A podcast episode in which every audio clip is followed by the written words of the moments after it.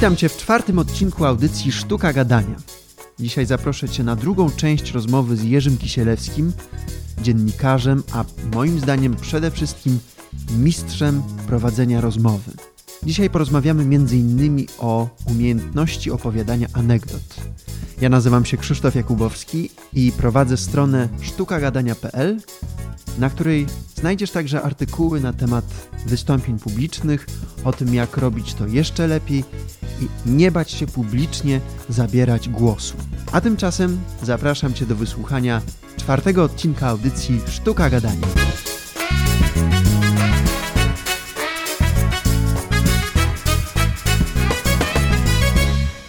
Jeżeli nie słuchałeś jeszcze poprzedniej części rozmowy z Jerzym Kisielewskim, to znajdziesz ją w trzecim odcinku audycji. Natomiast nic się nie stanie, jeśli zaczniesz słuchać od tej drugiej, a potem wrócisz do pierwszej części. Tym razem porozmawiamy o umiejętności opowiadania anegdot, a także o tym, jak zacząć pracę w mediach. Nie zabraknie zabawnych anegdot, ciekawych historii, które opowie Jerzy Kisielewski.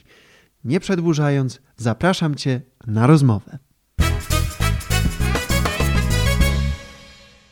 Coś, na co zwraca się uwagę w kontakcie z Tobą, i myślę, że słuchacze już na to zwrócili uwagę, to to, że często posługujesz się anegdotą. Ja się, bo to jest coś dla mnie niesamowitego, że ty właściwie na każdy temat potrafisz znaleźć jakąś historię, często zabawną, i poczęstować swojego słuchacza w rozmowie. I zastanawiam się, jak ty pamiętasz, bo to musi być wiem, kilkaset historii. Jak ty je zapamiętujesz? W ogóle skąd one się biorą? No, biorą się z życia. Już parę lat na tym świecie jestem.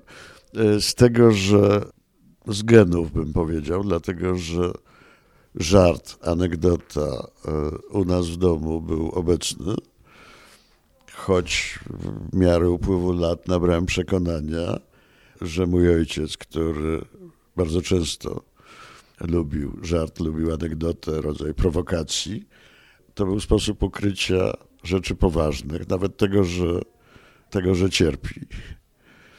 No, na czasie historia, którą zresztą opisałem w tej mojej wspomnieniowej książeczce. 50 lat temu w marcu, kiedy ojciec na zebraniu mm, oddziału Warszawskiego Związku Literatów nie wytrzymał i, i mówiąc o cenzurze, powiedział o cenzurowaniu książek historycznych, powiedział o dyktaturze ciemniaków w kulturze. No, spowodowało to awanturę, bo Gomułka wziął to do siebie, zrobiła się duża chryja, ojca powyrzucano zewsząd, no, a niedługo potem został pobity i nie było wątpliwości, że został pobity nie przez nieznanych sprawców, tylko przez cywilnych funkcjonariuszy, bo bili pałkami i wiadomo było w jakiej sprawie. Ostrzeżenie, rodzaj ostrzeżenia. No i proszę sobie wyobrazić, ja wtedy mam lat 17, chodzę do liceum, chodzę na kurs prawa jazdy w Automobil Klubie Warszawskim. Siedzę w ławce ze starszym kolegą, który później robi prawo jazdy, nazywa się Jerzy Waldorf. I dowiedziawszy się o tym, Waldorf mówi, słuchaj, e, ja cię odprowadzę, idziemy do domu zobaczyć coś z ojcem i tak dalej. No i wchodzimy do domu. Ojciec zresztą jakby ukrywał to. Ja nawet wychodząc nie wiedziałem do końca, wiedziałem, że coś się przydarzyło, ale nigdy nie lubił się obnosić ze słabością. No a Jerzy Waldorf, który uwielbiał ten sposób, taki patos i mówi, słuchaj, do czego doszło, że żyjemy w kraju, gdzie biją ludzi i to kogo? Kogoś takiego jak ty. Przecież to wiesz. I nagle i się nakręca tak jak ci, którzy pamiętają Waldorfa i jego, jego ten. I się nakręca, mówi, wiesz, Stefan mówi, i to ciebie, mówi, ja już bym wolał, żeby mnie pobili. I na to ojciec, choć trochę zbolałem, mówi, wiesz, Jerzy, jak chcesz, to mogę ci to załatwić. I na to Waldorf eksplodował. Mówi, ty nawet w dramatycznych sytuacjach nie możesz być poważny.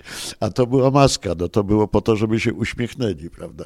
To, że jest źle było wiadomo, to, że nic dobrego to nie wróży na najbliższe miesiące i lata, no to trzeba przekłuć balon. Oczywiście anegdoty żyją najdłużej. Ja się nawet, przy, wspominałeś tą moją książeczkę, ja się zastanawiałem, czy to nie wyszło tak, prawda, że tak było zawsze śmiesznie.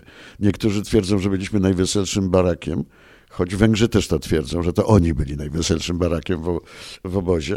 Oczywiście, że anegdota, żart albo coś, co stało się żartem, a było rzeczą poważ- z założenia poważną, trwa.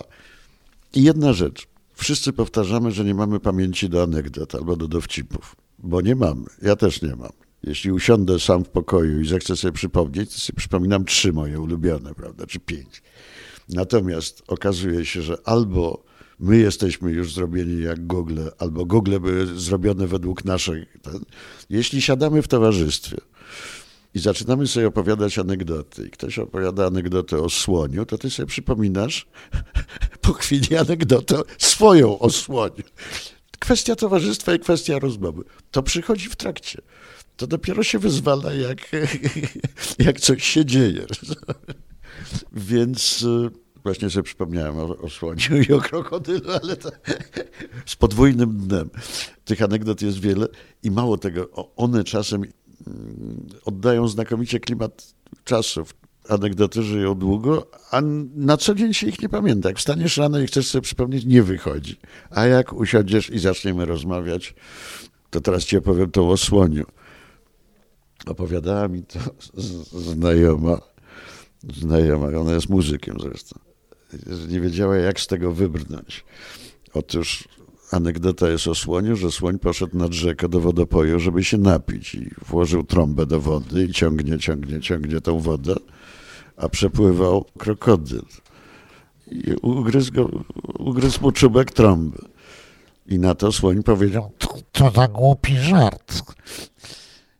Ona op- mówi, słuchaj, opowiadam ten żart w gronie muzyków, opowiadam, opowiadam i nagle wchodzi znajomy, który ma problem z wymową, bo ma to, co się nazywa zajęcza warga. Ja nie wiem, jak wybrnąć z tego. Więc mówię, słuchaj, ten słoń włożył tą trąbę, wiesz, i ciągnie tą wodę, ciągnie, ciągnie, ciągnie. Nie wiem, co powiedzieć, a na to ten mój znajomy mówi, To za głupi żart. i wszyscy ryczą ze śmiechu poza nim, bo on nie wie o co.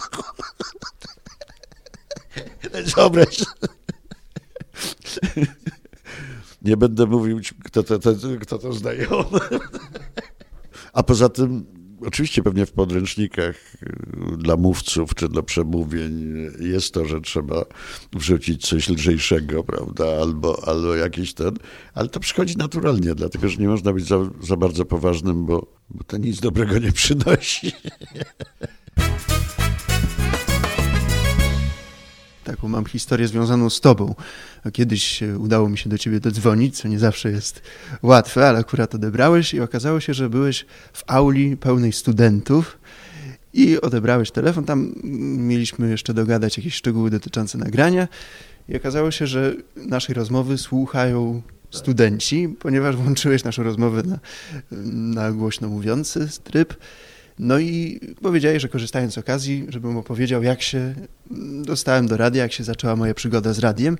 No więc oczywiście zaschło mi w gardle, ale już nie miałem wyjścia, więc opowiedziałem, dostałem brawa yy, dzięki tobie, ale to mi uświadomiło też, że ty spotykasz się z młodymi ludźmi i zastanawiam się, o czym im opowiadasz. Czy o swojej rodzinie, ojcu, czy może o swojej pracy zawodowej, czy dajesz im jakieś wskazówki, rady, sugestie ludziom, którzy zaczynają swoją karierę zawodową?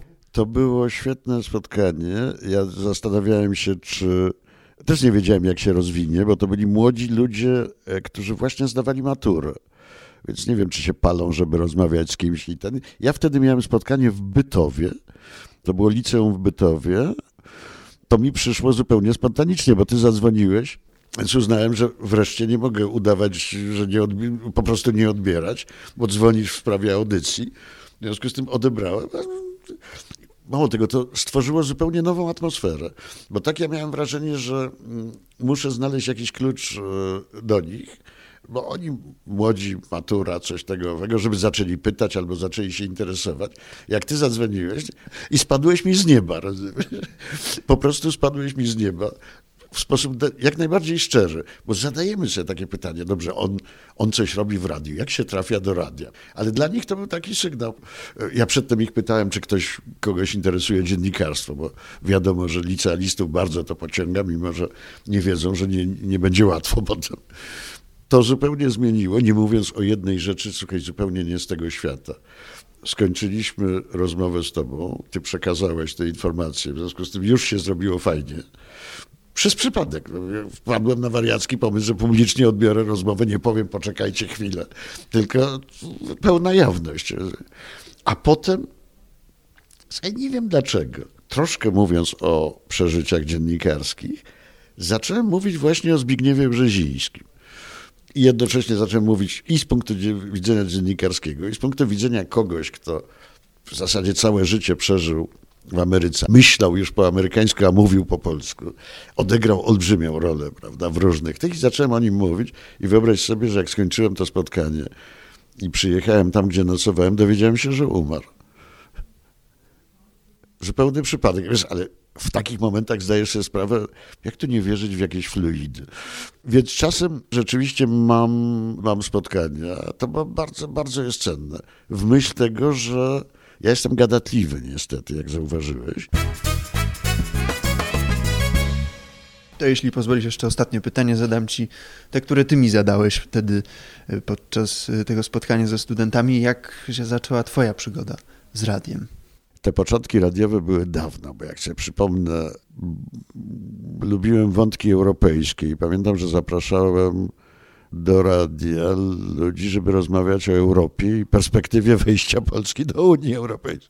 Między innymi Jacek Sariusz-Wolski był, bywał moim gościem, ale pamiętam, że rozmawiałem z Janem Nowakiem Jeziorańskim, z Władysławem Bartoszewskim, z którym miałem bardzo dobrą wymianę zdań, mniej więcej tu na korytarzu, który zapytał mnie, o co pan mnie będzie pytał, bo byliśmy, mimo że znaliśmy się rodzinnie, ale byliśmy na pan. Ja nie ośmielałem się mówić inaczej, do, choć z ojcem to, wielka przyjaźń. No to ja powiedziałem o wszystko. A Bartoszewski ze charakterystycznym dla siebie sposobem mówienia powiedział, wiedziałem, że jak tak pana zapytam, to mi pan odpowie niemądrze. Czyli jeśli chcesz moją trasę, to zaczęło się jednak rzeczywiście, najpierw byłem tłumaczem, tłumaczem dziennikarzy też. I wtedy się zbliżyłem, bo kończyłem studia filologiczne, więc robiłem bardzo często, jak przyjeżdżały delegacje albo przyjeżdżali dziennikarze, to pracowałem z nimi. Później trafiam do AFP Zastępstwa, czyli agencja. W dniu przyjazdu Jana Pawła II przechodzę do włoskiej agencji prasowej też niezła przygoda, ale to inna sprawa. O tym, jak moja agencja uśmierciła premiera Jaroszewicza za wcześnie. Jakie były tego konsekwencje. No i wsiąkam w tą włoską Ansę na lat kilkanaście. W międzyczasie współpracuję troszkę z korespondentem i czasem bezpośrednio Le Monde i jestem, wprawdzie pod pseudonimem, korespondentem francuskiego Lacroix. Bardzo wdzięczna praca, akurat przychodzą przemiany zbliża się 89. No i później telewizja i równolegle radio. I dwójka z, z dużą frajdą, ale jednocześnie tremą. Na początku, jak się wchodzi do dwójki, to ma się tremę. Dwójka jest osobna, ma swój, swój zespół inny i tak dalej, i tak dalej. E, radio wciąga. Radio uczy pokory. Do dziś pamiętam, jak drugi czy trzeci raz przyszedłem do dwójki i pan Marek Dalba realizował. I spojrzał na mnie i powiedział, co panu przyszło do głowy, żeby w radio pracować? Ja mówię, tak, coś tam odpowiedziałem. Mówi, pani na poczcie pana pozna za 15 lat pod jednym warunkiem, że się pan do niej odezwie. Ale właśnie to jest też pociągające, że telewizja potrafi ludzi rozpuszczać. Trzy razy się ktoś pokaże, zostanie rozpoznany, a to w tramwaju, a gdzieś i rośnie, rośniemy i nasze ego rośnie i nasz autorytet rośnie z minuty na minutę. A radio spokojnie, prawda? Mm, e, uczy pokory, tak jak agencja prasowa uczy pokory, bo jest się tylko literką pod depeszą, chyba że się napisze to, co się nazywa feature, czyli jakiś reportaż to wtedy pod nazwiskiem, ale jeśli się jest literką, trybikiem w dobrej maszynie, to warto. A, a wzrusza mnie jedna rzecz, bo to chodzi takimi drogami, że przed wojną mój dziadek Zygmunt Kisielewski kierował działem literackim Warszawy drugiej, jak się nazywać, miał swoich wiernych słuchaczy. Ojciec miał też odgrywać funkcję, e, ale to był 39 i wrzesień Więc nic z tego nie wyszło. Potem był związany z radiem, potem robił, był związany z dwójką, więc jakaś ciągłość jest. Mam nadzieję nie, niewymuszona. Bardzo Ci dziękuję. Dziękuję, to ja Ci dziękuję. Jerzy Kisielewski, dziękuję. Wszystkiego dobrego. Do usłyszenia. Do usłyszenia. To niezwykły dla mnie czas, wiele wspomnień. Ja niedługo po tej rozmowie odszedłem z dwójki i muszę przyznać, że najlepiej wspominam właśnie współpracę z Jerzym Kisielewskim. Jestem mu bardzo wdzięczny. Dzięki niemu poznałem mnóstwo wybitnych osób i była to wielka kilkuletnia przygoda. Jeżeli jesteś ciekaw, dlaczego odszedłem z radia, jak do niego trafiłem, to zachęcam Cię do wysłuchania drugiego odcinka audycji Sztuka Gadania. Tam usłyszysz moje przemówienie na temat mojej drogi zawodowej. Natomiast w kolejnym odcinku zaproszę Cię do wysłuchania niezwykle dla mnie ważnej, emocjonalnej, osobistej historii. To będzie przemówienie, które wygłosiłem jakiś czas temu. Niestety nie mogę Ci zdradzić szczegółów tej historii, bo zepsułbym koniec tej opowieści, ale sądząc po reakcjach publiczności, udało się przekazać te emocje i do dzisiaj jestem z tym przemówieniem kojarzony. Dlatego bardzo mi zależy, żeby opowiedzieć się także Tobie, bo jestem ciekaw Twojej reakcji i tego, jak Ty tę historię odbierzesz. W tym kolejnym odcinku podzielę się także wskazówkami, jak tworzyć takie przemówienia, jak nad nimi pracować, jak je szlifować, tak żeby osiągały swój efekt i żebyś czuł się pewnie wychodząc na scenę. To już w kolejnym odcinku, a ja tymczasem żegnam się z Tobą. Życzę Ci miłego dnia, miłego tygodnia. Zajrzyj także na stronę sztukagadania.pl. Zapraszam Cię serdecznie i do usłyszenia w kolejnym odcinku. Wszystkiego dobrego.